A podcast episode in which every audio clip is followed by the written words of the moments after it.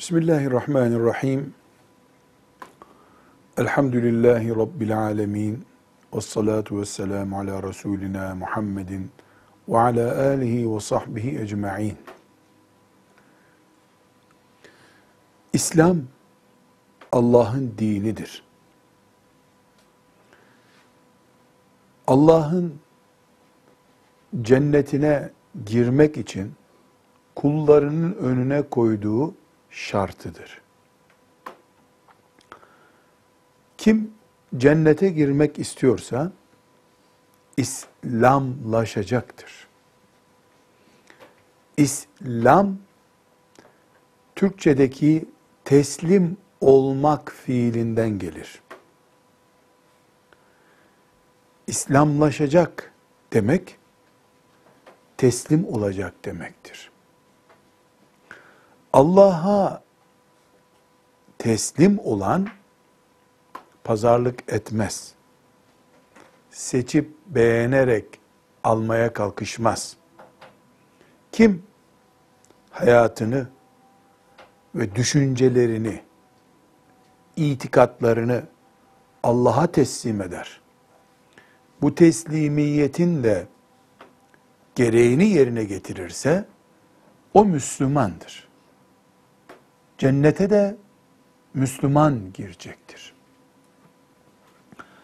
Allah'ın dinini bize sunması bir rica ve temenni değildir. Şarttır. Lütfen bu dinimi kabul eder misiniz dememiştir Allah. Ne insanlara, ne cinlere, ne meleklere, ne de hayvanlara Allah ricada bulunmamıştır. Bulunmaz da. Bugün bazı insanların Allah'ın Kur'an'da şartsız ve kayıtsız bir şekilde dinim budur, bunu kabul edeceksiniz buyurduğu şeyleri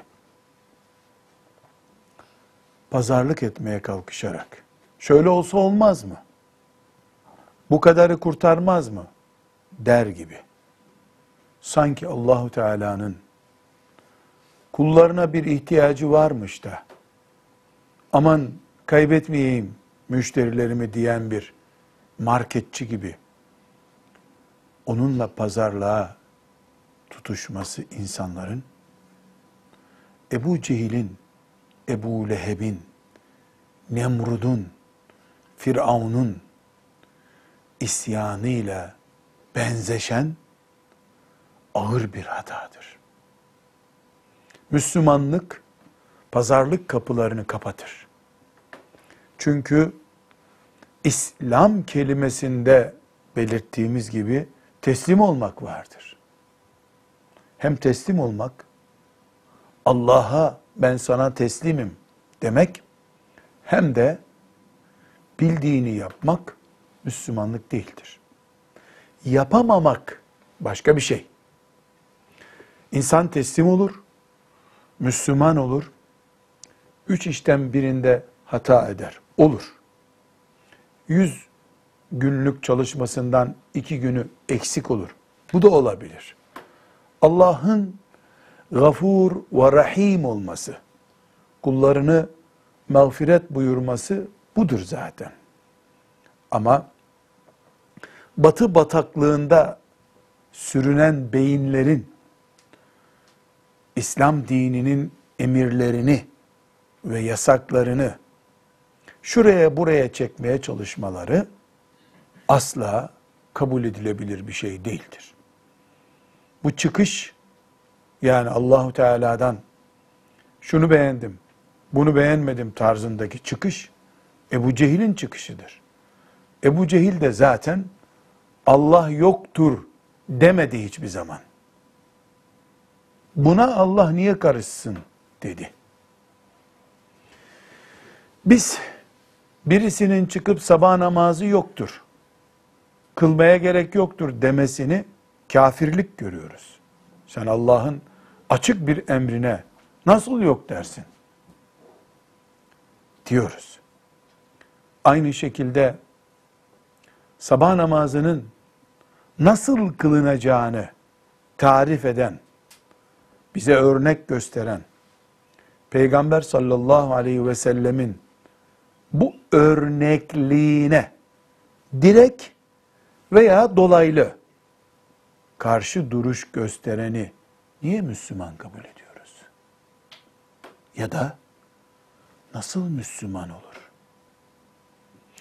Namazı emreden Allah,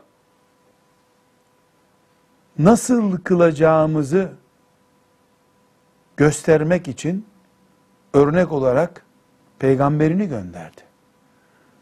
Namazın emredildiği ayetleri Cebrail getirdi.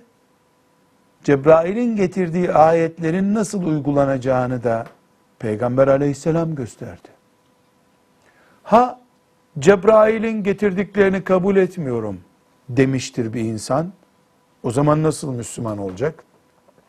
Ha da Cebrail'in getirdiğini kabul ediyorum, o getirdiği şeyi örnekleyen Muhammed Aleyhisselam'ı kabul etmiyorum demiştir maazallah. Sonuç aynıdır. Nedir o? Örnek olarak önümüzde duran Muhammed Aleyhisselam'ı kabul etmemekte, bu bilgileri getiren Cebrail Aleyhisselam'ı kabul etmemekte, Allah'ı kabul etmemektir. Teslim olmamaktır. Bu nedenle gerekçesi ve altyapısı ne için olursa olsun, Resulullah sallallahu aleyhi ve sellem Efendimizin uygulamalarını, bizim önümüzdeki örnek duruşunu kabul etmeme anlamına gelecek bütün direkt ve dolaylı çıkışlar Allah'a karşı çıkıştır, isyandır.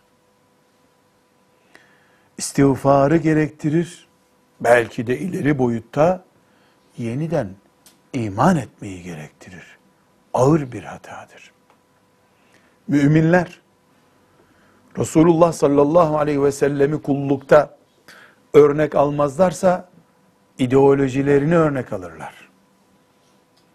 Çağdaş akımlarının etkisinde kalırlar. Halbuki bütün çağlar,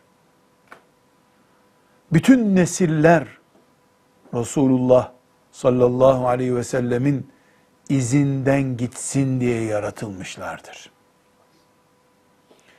Günün birinde Batı kültürü Müslümanları etkilesin de, yahu Hızır'la Musa'nın karşılaşmasını pek anlayamadık, bu aklımıza yatmıyor desinler diye değildir İslam. Tam aksine dün, bugün ve yarın, bütün zamanlarda doğu ve batı, kuzey ve güney, Hızır ve Musa'nın buluşmasını Allah bize haber verdiyse haktır, doğrudur. Görmüş veya görmemiş olmam bu sonucu değiştirmez desin bütün insanlık. Değil insanlar, değil cinler, Avrupa'daki dağlar ve kayalar, Ren Nehri de, Amazon ormanlarındaki ağaçlarda, doğrudur bu Allah Kur'an'ında dediği için desinler diye biz Kur'an'a iman ettiğimizi düşünüyoruz, söylüyoruz. Çünkü Allah'la pazarlık yok. Çünkü o bizim Allah'ımızdır. Onun kitabı seçmece, beğenmece değildir. İman etmecedir. Kökünden imandır. 1. ayetinden son ayetine kadar hepsi aynıdır. bütün çağlarda Allah Allah'tır. Bütün insanlar için Allah Allah'tır. Onun kitabı Kur'an da bütün zamanların Kur'an'ıdır. Modernizme kurban edilebilecek tek bir ayeti yoktur Kur'an'ın. Ve Allah ile Kur'an'ın kesiştiği yerde bizi buluşturan da Resulullah sallallahu aleyhi ve sellem'dir. Ona bu kesişme noktasındaki buluşmada iman ediyoruz biz. Allah ve Kur'an'ın ortasında Resulullah var sallallahu aleyhi ve sellem. Resulullah çekildiğinde aradan Kur'an kalmaz. Kur'an'ın saygınlığı kalmaz. Bunun için direkt Muhammed Aleyhisselam'ı kabul etmiyorum ben dese birisi, buna hangi gözle bakıyorsak, Muhammed Aleyhisselam'ın Medine'deki filan uygulamasını beğenmiyorum diyene de o gözle bakıyoruz. Birisi vahşi kaplan gibi vurup parçalamıştır Muhammed'i kabul etmiyorum derken, öbürü de fare gibi kemirmeye başlamıştır. O kaplan gibi parçalamadı henüz ama fare gibi kemiriyor. Kemirdiği için de biz onu da çuvalı deliyor, onu akıtacak diye düşmanca iş yapıyor görüyoruz. Kur'an'dan nasıl bir ayetin inkar edilmesi bütün olarak Kur'an'ı elimizden alıyorsa, aynı şekilde Resulullah sallallahu aleyhi ve sellem Efendimizin bir sahih hadisini, üzerinde icma gerçekleşmiş bir emrini yok kabul edeni de bu mantıkla görüyoruz. Biz müminiz. Elhamdülillah. Elhamdülillah. Yerler gökler ve bütün yarattığı mahlukatı ad edince Allah'a hamdolsun. Müminiz. Bedeli imanımızın canımız olduğunda bile müminiz diyoruz. Demek zorundayız. Avrupa kültürüne, Batı bataklığına ters düşüyor bu ayet diye, bu hadisi feminist kadın dernekleri yanlış anlar diye, canımızı vermeye razı olduğumuz din ve ayet ve hadisler için, canımızı değil de feminist bir kadın derneğinin bakışlarına dayanamıyoruz diye nasıl itirazla karşılarız? Unutmuyoruz. Şeytan kör, mantıksız, akılsız biri değildir. Mantıklı, akıllı, projeli biridir. Savaşın Muhammed'le aleyhissalatü vesselam demiyor kimseye. Altını oyun Müslümanlığın diyor. Bunun için önce o hadisleri bize ulaştıran Buharilerle, İbn-i Macelerle, sonra o hadislerin ana şarteli durumunda olan sahabilerle, sonra da aile hayatıyla Resulullah sallallahu aleyhi ve sellemin sosyal emirleriyle, hatta nübüvvetine dayanan sözleriyle, hadisleriyle bunun için uğraşılıyor. Toplu bir silkinmeyle Mescid-i Aksa'nın taşlarını, çimlerini dahi savunmayı kulluğumuzun gereği kabul ettiğimiz ne kadar gerçekçi bir itikatsa, her hadisi için Resulullah sallallahu aleyhi ve sellemin böyle bir mücadele içinde olmak da o kadar hakikattir. Ya Müslümanlık ya diğerleri diyorsak, aynı şekilde ya Kur'an ya da başka şeyler diyeceğiz. Ve ya Resulullah sallallahu aleyhi ve sellemin sünneti ya da başka şeyler diyeceğiz. Buradan anlaşılıyor ki biz sünnet diye savunduğumuz şey Resulullah'ın kendisidir aleyhissalatü vesselam. Ve bu sünnet binlerce hadis dediğimiz parçalardan oluşuyor.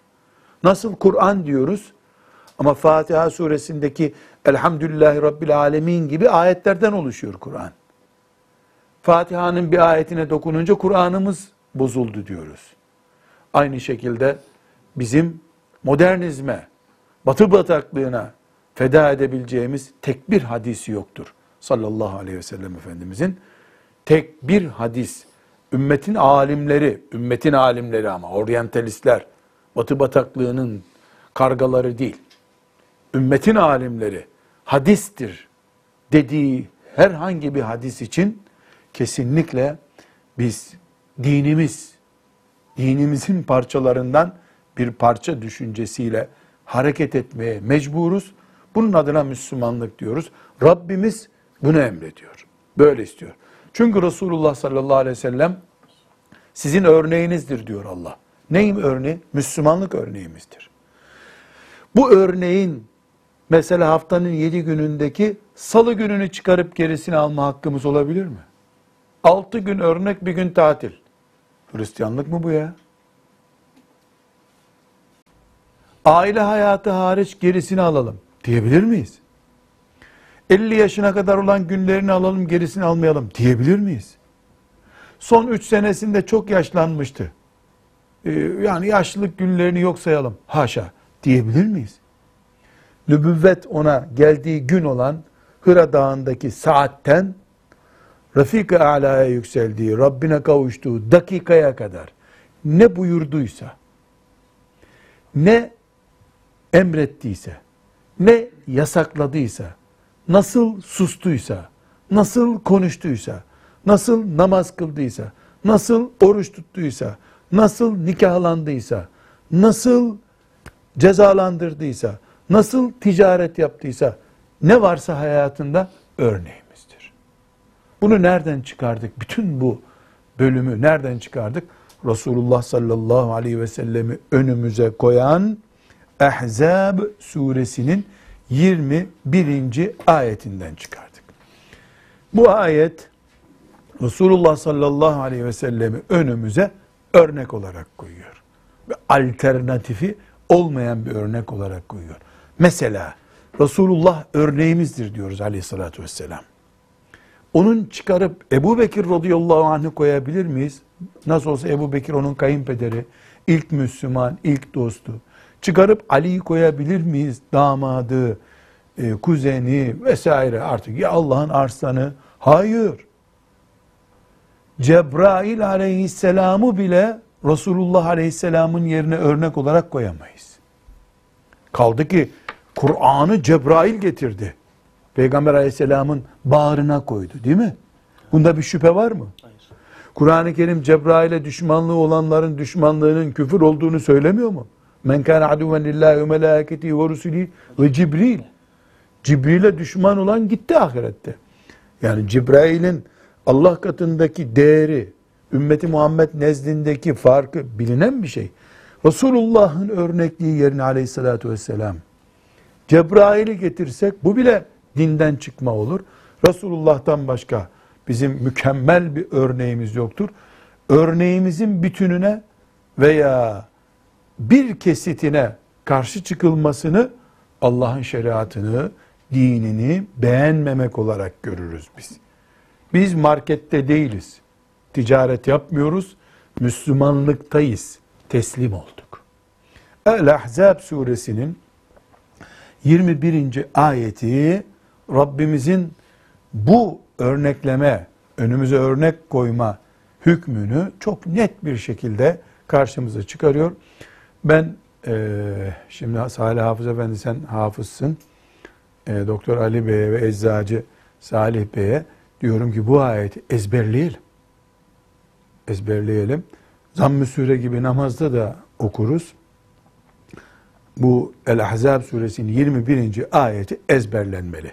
Sonra da bu sünnetmiş diye böyle hafif istihzavari, sünnetmiş, peygamberin sünneti imiş diyenlere karşı, tıpkı hani cin çarpmasına karşı Felak Nas suresi okumuyor muyuz?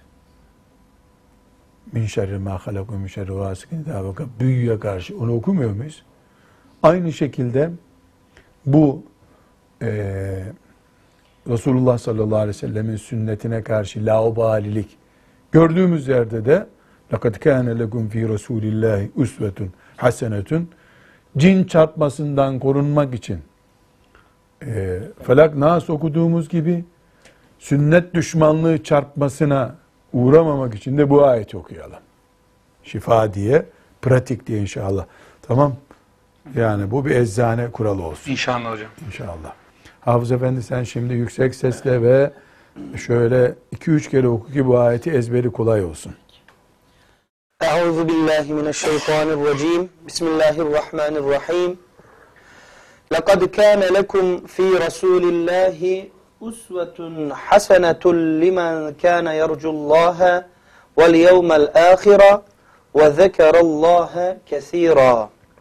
لَقَدْ كَانَ لَكُمْ فِي رَسُولِ اللّٰهِ اُسْوَةٌ حَسَنَةٌ لِمَنْ كَانَ يَرْجُ اللّٰهَ وَالْيَوْمَ الْآخِرَةِ وَذَكَرَ اللّٰهَ كَثِيرًا لَقَدْ كَانَ لَكُمْ فِي رَسُولِ اللّٰهِ اُسْوَةٌ حَسَنَةٌ لِمَنْ كَانَ يَرْجُ اللّٰهَ وَالْيَوْمَ الْآخِرَةِ وَذَكَرَ اللّٰهَ كَثِيرًا Sadakallahul azim.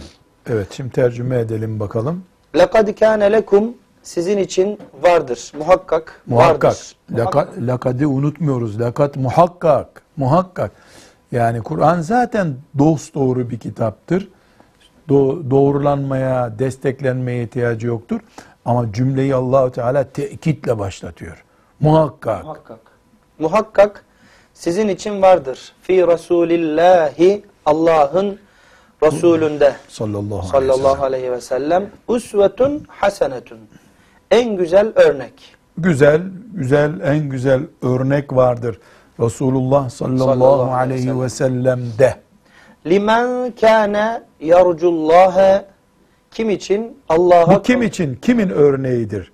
Burası altını çizeceğiz şimdi. Bu altını çizeceğiz. Umut ve tehdit yüklü bu bölüme ayetin. Kim için örnektir Resulullah sallallahu aleyhi ve sellem? Evet. Limen kâne yarcullah Allah'ı umanlar. Evet. Allah'ı umanlar.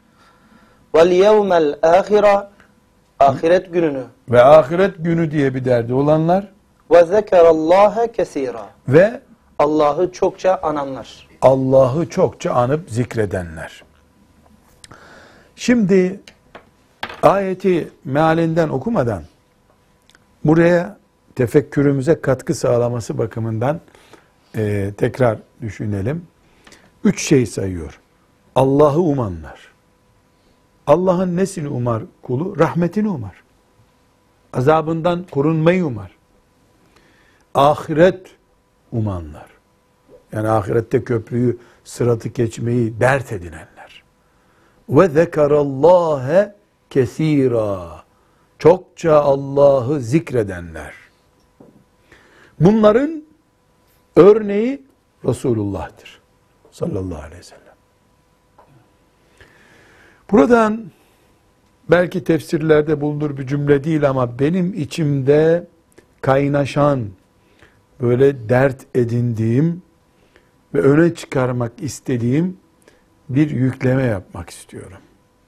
Demek ki Peygamber aleyhisselam Efendimizin sünneti mübarekesiyle derdi olanlar, Allah'a çokça zikredenler değildir bir defa. Yani Müslümandır, kafirdir demiyorum. Onu diyemeyiz. Çünkü kasten yapana kafir deriz biz. Belki de yahu bu daha iyi olur Müslümanlık diye bir gaflete düşmüştür. Çokça Allah'ı zikredenler, Peygamberin sünnetiyle uğraşamazlar. Bilakis sabah namazının sünnetini kılmamak için sünnet dediğimiz kültürü tıraşlamak lazım. Sabah namazından sonra 100 defa Subhanallahi ve bihamdihi deyin diyor Efendimiz. Hadisleri kaldırdın, bunu demekten kurtuluyorsun. Akşam güneş batarken Subhanallah deyin diyor. Hadisleri kaldırdın mı bunu demekten kurtuluyorsun. Teheccüdü hadisler emrediyor. Fazla sadaka vermeyi hadisler emrediyor. Yani nafile ibadetler, kaliteli Müslümanlık hadisi şeriflerle, sünnetle bize doğru ulaştırılıyor. Kaldırdın mı sünneti rahatsın. Farzları da keyfine göre kılarsın zaten. Bu ve zekerallâhe kesîrâ Allah'ı çokça zikretmek diye bir uygulaması olanlar Resulullah'ı örnek alırlar. Diyor ya ayetimiz, buyuruyor ya. Ona binaen ben de diyorum ki tesbih ehli, zikrullah ehli, Kur'an okuyarak zevklenen, çok bunaldım, tansiyonum yükseldi, bir cüz Kur'an okuyayım diyecek kadar zikrullah olan Kur'an'dan lezzet alanlar. Bugün 1000 defa kelime-i tevhid getireyim, 1000 defa salavat getireyim diyenler sünnetle uğraşmazlar. وَالْيَوْمَ الْآخِرِ Ahiret diye bir endişesi olanlar, yani öldükten sonra dirilmeyi gerçekten hazmederek iman eden Resulullah'ın sünnetiyle uğraşmaz. Ve Allah, yarcullah, Allah'ı umuyor. Men kâne yarcullah, Allah'ı uman adam, Allah'ın rahmetine umut bağlayan adam, gerçekten Allah diye bir sevgisi varsa, Allah'ın peygamberinin ashab-ı kiramın yaptığı gibi tıraşta alınmış tüylerini bile mübarek diye alırsaklar, teberrük yapar onunla. Peygamber aleyhissalatü vesselam Efendimizin sözleri onun için nabız gibidir. Kalbinin attığı nabızları gibi sözlerini hisseder içinde.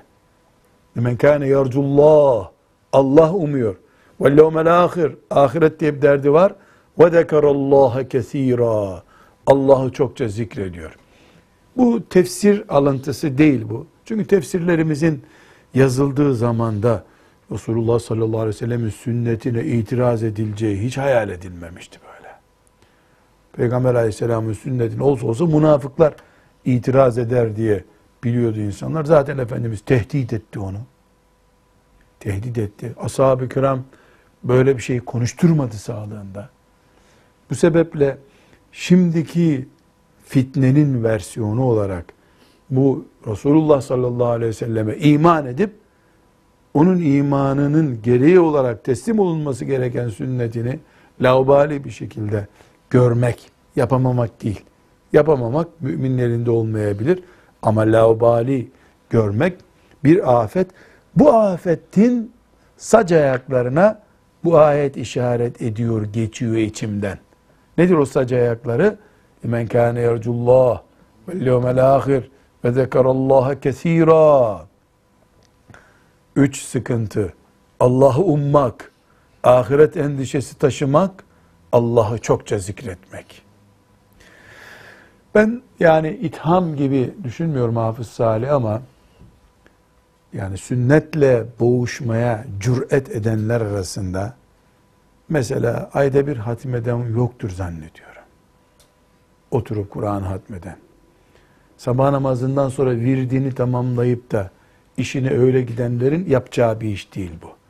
Çünkü zikrullah, Kur'an tilaveti yumuşatır kalbi. Bu Peygamber aleyhisselam Efendimizin sünnetiyle boğuşmak diyeceğim buna ben. Kabaca boğuşmak kasvetten kaynaklanıyor. Kalp kasvetinden kaynaklanıyor.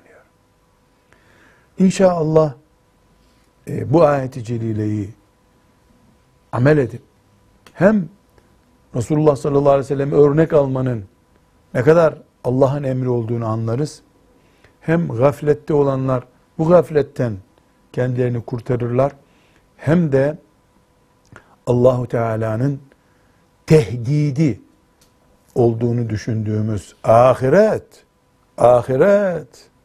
Öyle bir endişen varsa dokunma peygambere. Ahiret endişen varsa. Yoksa ahiret zaten serbestsin. Her gün bayram. Mealini bir okuyalım, hocamlar nasıl tercüme etmiş bir görelim. Allah'a ve ahiret gününe kavuşmayı uman ve Allah'ı çok anan kimseler için Allah'ın elçisinde size güzel bir örnek vardır. Bir daha okuyalım. Allah'a ve ahiret gününe kavuşmayı uman ve Allah'ı çok anan kimseler için Allah'ın elçisinde size güzel bir örnek vardır. Evet, Dr. Ali Bey, siz nasıl görüyorsunuz hem Allah'ı ummak, ahireti ummak, ondan sonra Allah'a zikretmek ve peygamberin bize örnek olarak tanıtılması ve bu benim yani kendi görüşüm olarak ortaya çıkardığım, ya Allah Teala bununla böyle yapanlar böyle yapmamış olur diye tehdit buyurduğunu söyleyişim. Bunu bir toparlayabilir misiniz bizim için?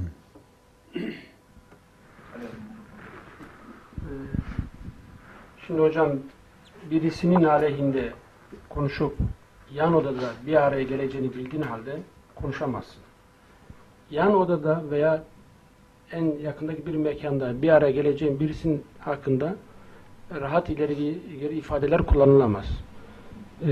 Allah Zülcelal de burada bize diyor ki eğer gerçekten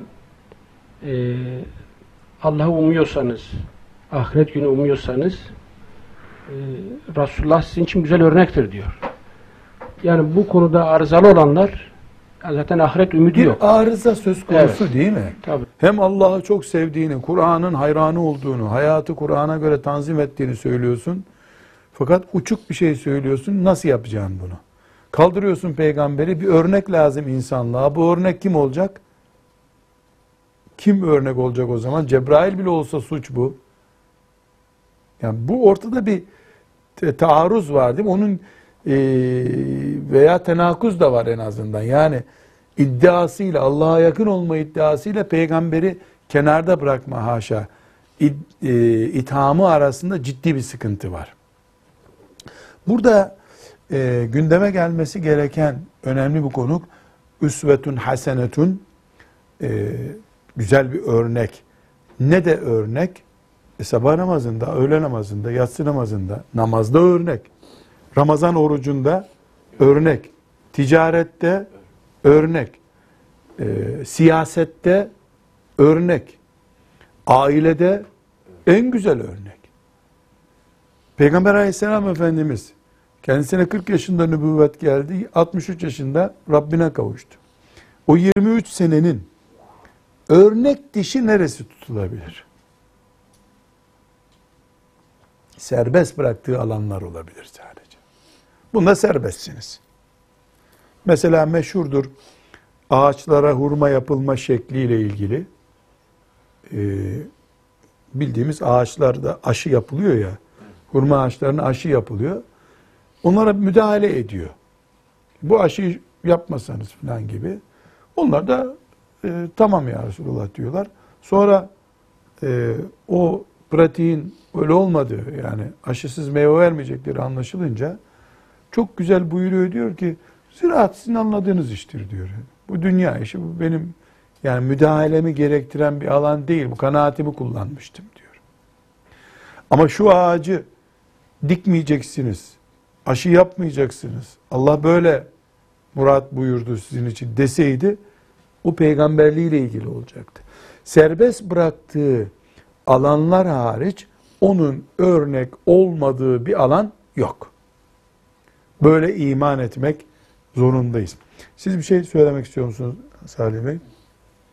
Hocam biz bugün yaşadığımız toplumda gözümüzde gördüğümüz şeyleri daha çok çabuk örnek oluşturuyoruz. Bazen de dayatılıyor bize örnek almamız için. Gözümüz gördüğü, sesini duyduğumuz insanlar bize daha çok örnek olarak gösteriliyor. Daha kolay örnek alıyoruz ama burada olumlu veya olumsuz açısı. Müsbet ve menfi örnek. Evet. Yani. Dolayısıyla sanki yaşadığımız hayat, çevre bizi cenderesine alıyor.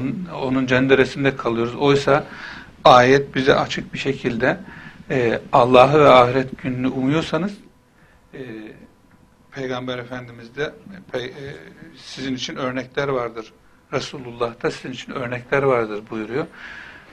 Yani her şey bir kenara buradan madem ayet ahiret için Resulullah'a örnek alın diyor. O halde yani bırakın sorgulamayı, Peygamber Efendimiz'in sünnetini eleştirmeyi hepimizin peşine koşup acaba Peygamber Efendimiz bu ayeti nasıl yaşadı?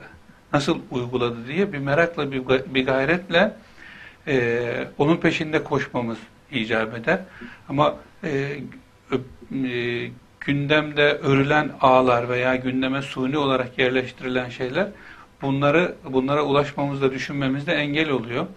Bir de kalkıp da şu ya da bu sebeple bunun üzerinde sorgulama yapan, yani sünnet hakkında sorgulama yapan veya sünneti hafife alan insanları görünce de hayreti ve tehlikeyi görmüş oluruz. Allah muhafaza etsin bizleri, amin, diye dua etmek durumundayız, evet, hocam.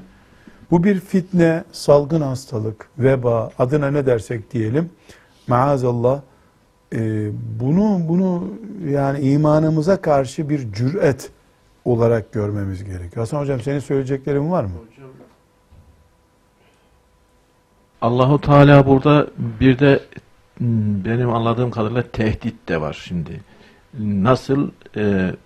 Mesela ahiret inancı olanlar, bunun karşısında olmayanların durumu. Efendim, cenneti uman, bunun karşısında ummayanların durumu.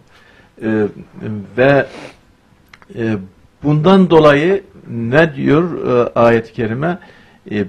Böyle bir inancı olan, böyle bir umudu olan Resulullah Sellem'de güzel bir örnek vardır. Güzel bir örneğe kaldırdın, onları ummadın, işte ahiret gününü ummadın, efendim, zikir ehli olmadın, ahiret derdinde olmayınca bir sefer Resulullah Sellem'le hiçbir şeyinde olmaz, örnekte alma umudunda olmaz, öyle bir derdinde olmaz. Şöyle yani diyebilir miyiz o zaman? Yani bu basit gibi görülüyor ama küçük bir kibritin bir ormanı tutuşturduğu gibi sonunda insanın Müslümanlığını yakıp götürebilir. Aynen. Tabii. Evet. Rabbim o zaman Peygamber Efendimiz sallallahu aleyhi ve sellemin sünnetine satır satır uyarak onu tam örnek almaya bütün müminleri muvaffak kılsın, bizi muvaffak kılsın diye dua edeceğiz. Evet, bir sonraki bir gibi rahmetullahi aleyhin bir sonraki getirdiği kaynak ayet Ahzab suresinin 45-46. ayeti. Hafız, onu da okuyalım. Ya eyyühen nebiyyü inna erselnâke şahiden ve mübeşşiren ve nezîrâ. Ya eyyühen nebiy, ey peygamber, inna erselnâke, şüphesiz ki biz seni gönderdik, şahiden, şahit olarak, ve mübeşşiren, müjdeleyici olarak, ve neziran, uyarıcı olarak, ve da'iyen ilallahi biiznihi, Allah'ın izniyle Allah'a çağıran, ve siracen munira, nur saçan bir kandil olarak, ışık saçan bir kandil olarak gönderdik. Evet. Buradaki ya eyyühen nebiyyün erselnâke şâhiden mübeşşiren ve nezîrâ, bu Peygamber Efendimiz'le ilgili yapılan toplantılarda Hafız Efendiler aşırı okurken buradan bir okurlar muhakkak. O yüzden de hafızların en çok okuduğu aşırılardan birisidir bu Ahzab suresinin ayeti.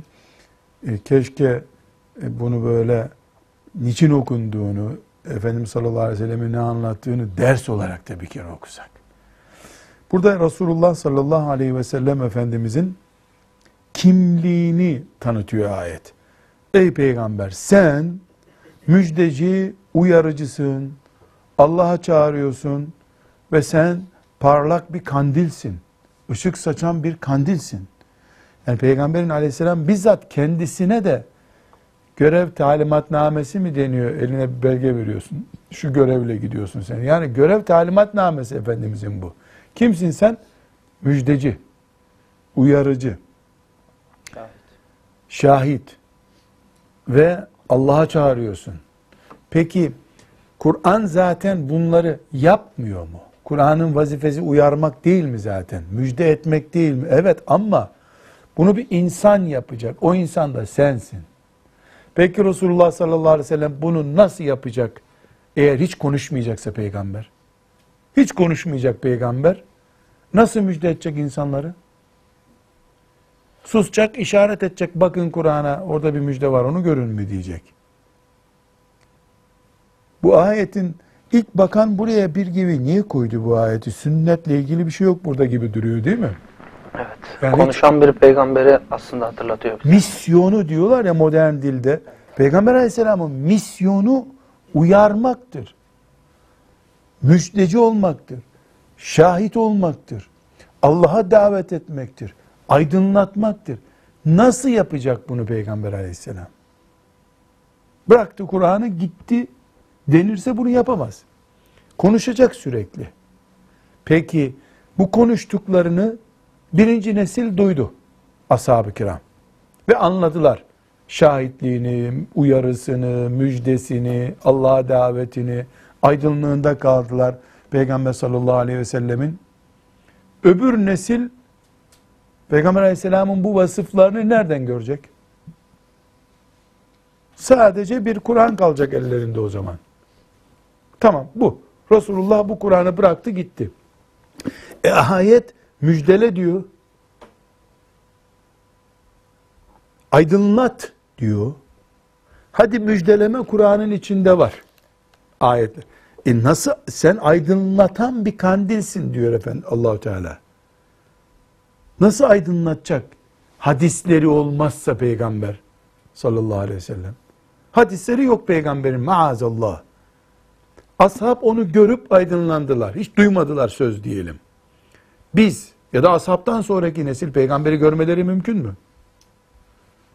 O zaman bu ayetin sadece وَسِرَاجًا مُن۪يرًا aydınlatan bir kandilsin sen. Bölümü bile kaybolsa nübüvvete zarar geliyor. Anlatabiliyor muyum? Ali Yüksel anlaşıldı mı buradaki boyutu meselenin? Yani Peygamber Aleyhisselam Efendimizin varlığı konuşmasını gerektiriyor. Ya o konuşmalar uçtu gitti diyeceğiz, 23 sene hiç konuşmadı diyeceğiz. Ya da konuştu kayboldu diyeceğiz. Ya da bize geldi bunlar diyeceğiz. Veya biz defolu Müslümanız çünkü bu konuşmalar bize ulaşmadı diyeceğiz. Karanlıkta kalmış olacağız. Biz karanlıkta kalmış olacağız. Çok güzel. Karanlıkta kalacağız. Kıyamet günü o zaman hele biz zaten laik bir ülkede doğduk, büyüdük. Hele biz hiç daha tamam %100 masumuz. Maazallah bu ne kadar? Yani Peygamber Aleyhisselam'ın hadisleriyle oynanması Hasan hocamın dediği gibi sadece bir hadisle oynama değil. Yuvarlandığı zaman aşağıda düşen çığ İslam'ın üzerine düşer maazallah. Bunu bilerek yapanın niyetinin temizliğinden hiçbir şekilde söz edemeyiz. Bir şey mi söyleyeceksiniz? Yani hocam Peygamber Efendimiz konuşmamış olsa biz de konuşmamış olacağız. Suskun bir durumda kalmış olacağız. Biz ne konuşanlar neye göre konuşacak? Niye İncil kayboldu? Niye Tevrat kayboldu?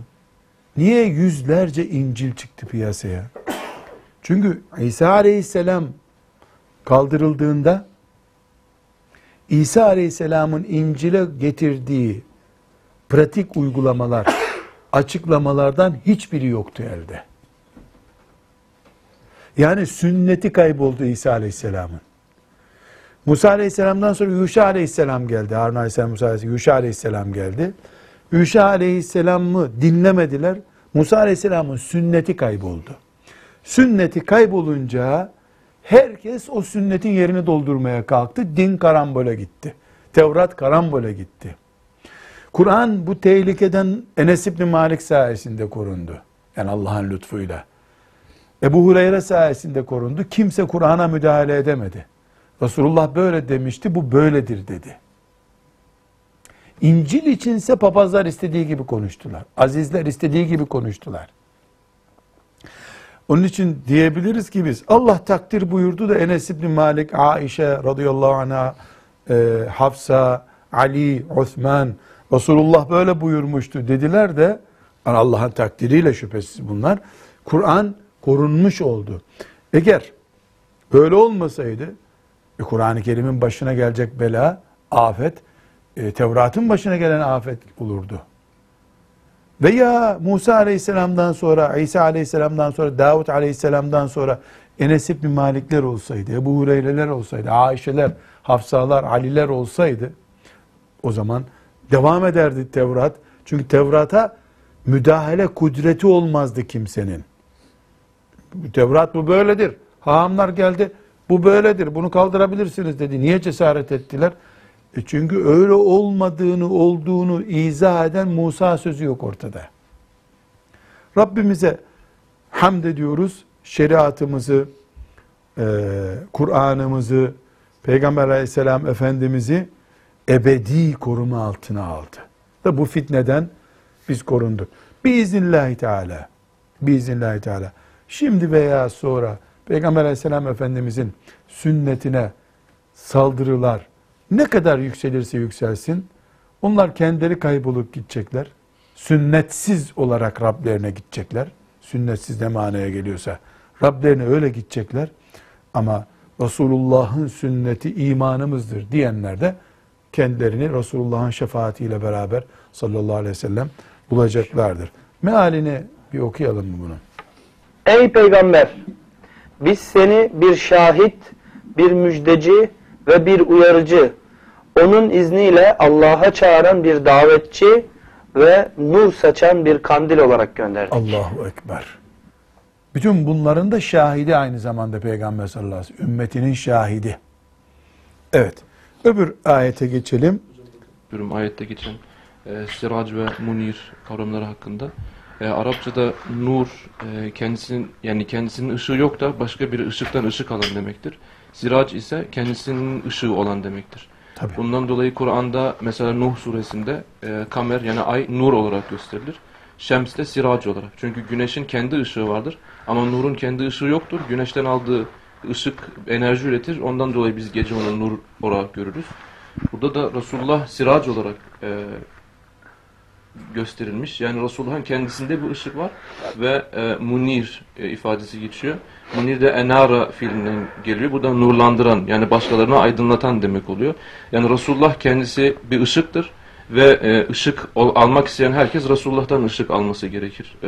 Dolayısıyla yani Resulullah'tan ışık almayan böylelikle karanlıkta kalmış olur. Nurda kazanamaz demek. Belaat olarak baktığımızda doğru. Allah razı olsun Ali Yüksel'den. Resulullah'ı olmayanın bir şeyi yoktur. Kısacası bu. Karanlıkta, zulümatte, ne dersen de. Evet. Ahzab suresinin 71. ayetini okuyalım. وَمَنْ يُطِعِ اللّٰهَ وَرَسُولَهُ فَقَدْ فَازَ فَوْزًا عَظِيمًا. Evet. Kim Allah'a itaat ederse ve onun Resulüne itaat ederse çok büyük bir kurtuluşla kurtulmuş olur. Aksi nedir bunun? Allah'a ve Resulüne itaat etmeyen kurtulamaz. 71. ayeti celilesi El-Ahzab suresinin. Bu ayetin de mealini hocamlardan bir okuyalım. Bakalım nasıl meal vermişler. Kim Allah'a ve Resulüne itaat ederse pek büyük bir murada ermiş demektir. Evet. Fevzen azimayı murada ermek olarak anlamış. Allah onlardan razı olsun. Haşr suresinin 7. ayeti bütün bu tartışmaları bitiriyor. Şimdi bir gibi rahmetullahi aleyh bu ayeti de almış buraya. Yani hiç tartışmaya mecal bırakmayacak bir şekilde Haşr suresinin 7. ayeti bunu bitiriyor. Okuyalım. وَمَا آتَاكُمُ الرَّسُولُ فَخُذُوهُ وَمَا نَهَاكُمْ عَنْهُ فَانْتَهُوا وَاتَّقُوا اللّٰهِ اِنَّ اللّٰهَ شَد۪يدُ الْعِقَابِ. Ve ma ataakumur rasul, Resul size ne verdiyse fehuzuhu, onu alın. Ve ma nehakum anhu, size neyi yasaklamışsa da fentehu, onu derhal terk edin, bırakın. Vettakullah, Allah'tan korkun. İnnallâhe şedîdul ikâb, Allah'ın cezası çok şiddetlidir. Sadakallâhu'l-azîm. وَمَا آتَاكُمُ الرَّسُولُ فَخُذُوهُ. Ne verdiyse peygamber onu alın. Yani ne emrettiyse yapın. وَمَا نَهَاكُمْ عَنْهُ فَانْتَهُ. Yasakladığı şeyi de bırakın. وَاتَّقُوا اللّٰهِ. Allah'tan da korkun. Allah'tan korkun. اِنَّ اللّٰهَ شَد۪يدُ الْعِقَابِ. Allah'ın cezası şiddetlidir. İnnallâhe şedîdül ikâb. Burada Kur'an ilmiyle meşgul olanların özellikle anlayacakları ama hepimizin de Müslüman, Kur'an'a iman etmiş kimseler olarak bilmemiz gereken bir incelik var. Kur'an'ımızın ayetleri uzun veya kısa biterken genelde Allah-u Teala'nın isimlerinden biriyle biter. Cenneti veya cehennemi hatırlatan bir mefhumla biter. Bir soru edatıyla biter. Umumiyetle emreden, yasaklayan ayetler Allah-u Teala'nın Esma-i Hüsnasından biriyle biter. Allah'ın mesela alim olduğunu hatırlatarak biter. Aziz olduğunu hatırlatan bir ayetle biter. Bunu tahkik eden müfessirler, ki bunun üzerine şimdi benim bildiğim doktora çalışması yapan tefsirci kardeşlerimiz var. Bunun üzerinde ciddi tefekkür ediyorlar. Mesela İnna Allaha şedidül ikab. Allah'ın cezası şiddetlidir de biter. Vallahu gafurur rahim de biter.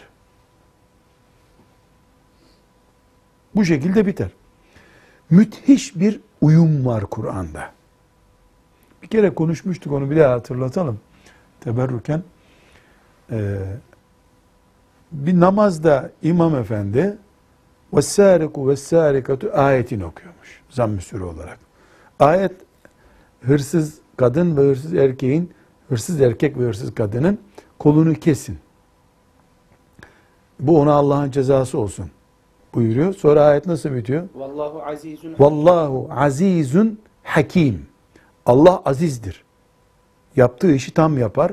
Hakimdir. Her şeyinde bir hikmet vardır. Vallahu azizun hakim diye bitiyor ayet. İmam efendi bunu vallahu gafurur rahim diye okumuş. Hafızlar şaşırır bazen. O da ayet ama bu ayetin devamı değil. Vallahu gafurur rahim ne demek? Allah mağfiret buyurup rahmet eder demek.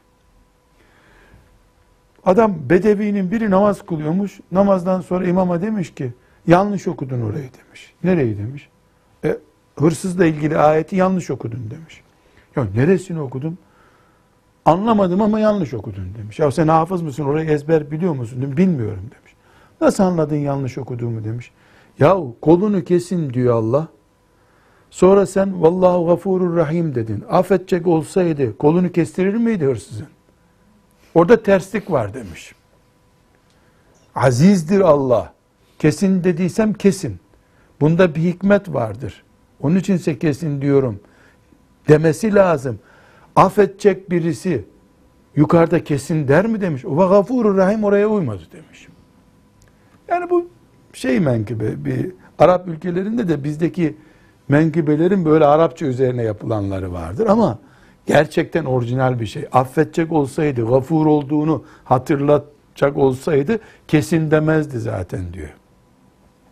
Şimdi bu ayetlerin çok orijinal bir örnek bu ama. Yani biraz Arapça bilen için zevkli bir nükte de var burada. Yani Allah hırsızın cezasını verin buyurduysa mağfiret edeceğim demez orada. Allah azizdir, hakimdir der. Ama günahı mağfiret edecekse gafurur rahim diye bitirir. Ayetlerin bitişlerinde derin sırlar var. Onu anlatmak için bunu örneklendirdik ya şimdi. Bu ayette Rabbimiz ne buyuruyor? Peygamberin verdiğini alacaksın. Yasakladığını bırakacaksın. Ayet nasıl bitiyor? Allah'ın ikabı, ikab ceza demek. Allah'ın ikabı şiddetlidir, dikkat edin. Dikkat edin nereden çıkıyor? Vettekullah'tan çıkıyor.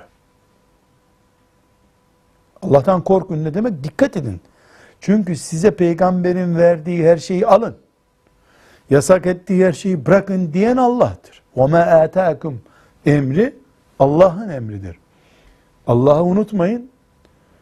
Eğer peygamber size bir şeyi emreder, yasaklar, siz ona dikkat etmezseniz İnnallâhe şedîdül ikâb, Allah'ın azabı, akıbeti şiddetlidir ha. Buradan iki açılım yapmak istiyorum. Birincisi, Allah hem peygambere sen emret kullarıma, istiyorsan yasakla diyecek. Sonra da peygamberi korumayacak. Böyle bir şey var mı ya? Emretme yetkisini Allah verdi ona. Yasak etme yetkisini Allah verdi. Sonra kanun koymaya donattığı peygamberini de koruma altına aldı. İnnallâhe şedîdül ikâb'tan bu incelik çıkmıyor mu? Niye bu ayet İnnallâhe şedîdül ikâb'la bitti de mesela لَقَدْ جَاءَكُمْ رَسُولٌ مِنْ أَنْفُسِكُمْ عَز۪يزٌ ayeti nasıl bitiyor? Bak çok enteresan. Şimdi bak o ayet biterken nasıl bitiyor? Size içinizden bir peygamber gönderdik, o peygamber şöyledir. Ayet nasıl? Çok merhametli, narin bir peygamberdir diyor değil mi? Bak o ayet öyle bitiyor. O peygamberin emretme, yasak verme yetkisini anlatan ayet nasıl bitiyor? Şedidül ikab. Şedidül ikab. Allah'ın intikamı fenadır, dikkat edin ha. Ceza vermeye görsün Allah. Bizzat Allah-u Teala'nın kendi emriymiş, kendi yasakları. Ha, sahipleniyor Allah. Yani peygamber size emretti. Vettekullah. Vettekullah. Allah'tan korkun. Bir bu. Yani sahiplenme. Madem Allah onu donattı bu emretme yetkisiyle, korumayı da Allah yapıyor. Keyfiyeti de bırakmıyor. Ya, keyfilik de yok. Niye? Peygamber çünkü fazladan bir şey emretmiyor ki aleyhissalatü vesselam. Allah'a ne murad ettiğini emrediyor. Zaten peygamber de ne diyor? وَلَوْ تَقَوَّلَ عَلَيْنَا بَعْضَ الْاَقَابِلِ لَاَخَذْنَا مِنْهُ بِالْيَم۪ينَ لَاَخَذْنَا مِنْهُ بِالْيَم۪ينَ böyle tutup koparma manasında değil mi? Hemen onu yakalarız biz. Öyle bir şey. Yani peygamberin kendi kendine bir şey konuşma hakkı yok ki. Allah konuşturuyor. Ha Kur'an olarak konuşturuyor, ha başka bir üslupla konuşturuyor, Allah konuşturuyor. Birinci boyutu bu. وَمَا آتَاكُمُ الرَّسُولُ فَخُذُوهُ ayetinde. Burada hocam şöyle bir şey de var. Sadece İnnallâhe şedîdül ikâb'ı görsek, öncesini şöyle bir kapatsak, herhalde burada çok büyük bir günahtan bahsediyor Allah Teala. Allah razı olsun. Çok güzel. Bak hafızın bereketi doktor efendi. Hafızın bereketi. Yani adam öldürmekten sanki bahsediyor gibi bir şey aklımıza geliyor. Allah şiddetli bir ikabı vardır. Dikkat edin. İkazını hakikaten öncesinde ne var bunu düşüneceksin. Zinadan, adam öldürmekten bahsediliyor. Yo peygambere itaatten bahsediliyor. Mi diyeceğiz? Bir bu. İki, bu çok güzel oldu son toparlama. İki, bu toplum refleksine dönüşürse,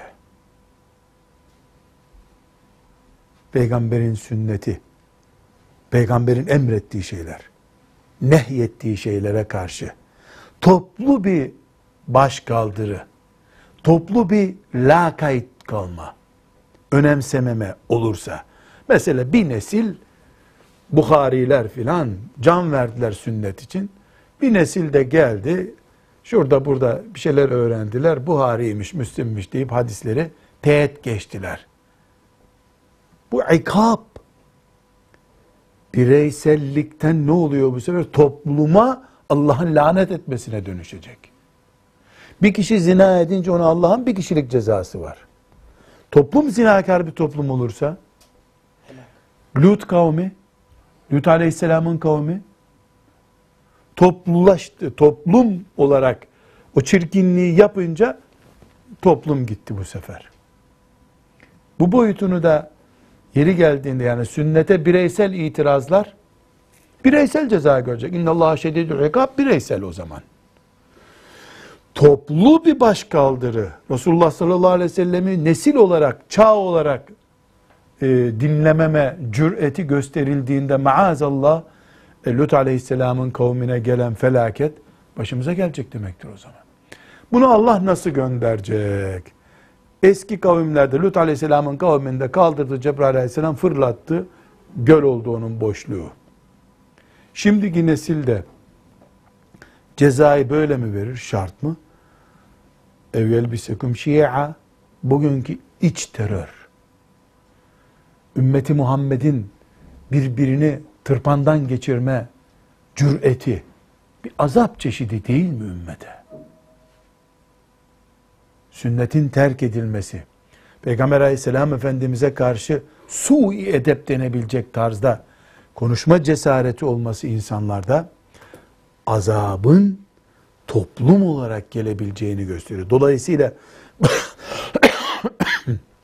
bugün sünnetini Resulullah sallallahu aleyhi ve sellemin müdafaa etme, yaşatma gayreti toplumu kurtarmaktır aslında. Gencecik delikanlıların, gencecik kızların harçlıklarıyla biriktirip Riyazu Salih'in alması, onu kütüphanesine koyması, vallahi azim Kabe'ye Hacerül Esved'i öpmek için gitmekten daha değerli geliyor bana. Bir çocuk okul harçlığından toplayıp Arapça nüshasını bulayım Riyazu Salih'in diyor. Yani 20 yaşına gelmemiş genç bir kız Buhari ezberlemeye çalışıyor. O sadece sünnete düşkün, şefaat görecek bir kız değil, bu ümmetin umududur ya. Çünkü onlar olmasa sünnet unutturulmaya çalışılıyor. Peygamber Aleyhisselam'ın sünneti ihmal ediliyor. Bu ihmal inna Allaha şedidül ikabı toplum olarak başımıza yığıyor. İnşallah Rabbim sünnet üzerine büyük gayretler göstermeyi, uykusuz kalmayı, tansiyonumuz son noktasına gelinceye kadar sünnet için canhıraş çalışmayı hepimize müyesser kılar. Bu bir nasip meselesi ama. Doktor Bey, bu bir nasip meselesi. Herkese Allah bunu nasip etmiyor. Bu nasibi ihlasla isteyip gayret eden kadın, erkek, genç, ihtiyar herkese Allah nasip edecektir. Aksi takdirde la kayıtlığımızın faturasını da topluca yaşayacağız. Onun için hadisi şerif ezberleyebilen, Peygamber Aleyhisselam'ın sünnetine kitap olarak, çalışma olarak katılabilen yapacak. Olamayan onun kitabını alacak. Gidecek, onun ders çalıştığı odayı temizleyecek. Nasıl Kur'an-ı Kerim'e hizmet ediyoruz, medreselere çalışıyoruz, hafızlık medreselerine himmet gösteriyoruz, yardım ediyoruz, destek oluyoruz. Aynı şekilde hadisi şerif gayreti olanlar, Riyazu Salih'in evleri açılsın mesela. Riyazu Salih'in evleri. Riyazu Salih'in vakfı kuralım mesela ya. Bir Riyazu Salih'in, Hafız Salih var mısın? Şöyle bir Riyazu Salih'in derneği kuralım. Olur hocam. Onun da Riyazu Salih'in üzerine vakfiyemiz olsun. Tamam, sen bunu projelendir. Bir Riyazu Salih'in derneği. İnşallah ileride Buhari derneği kurarız. Rabbimin lütfu ve keremiyle. Ve sallallahu aleyhi ve sellem ala seyyidina Muhammedin ve ala alihi ve sahbihi ecmaîn ve'lhamdülillahi rabbil âlemin.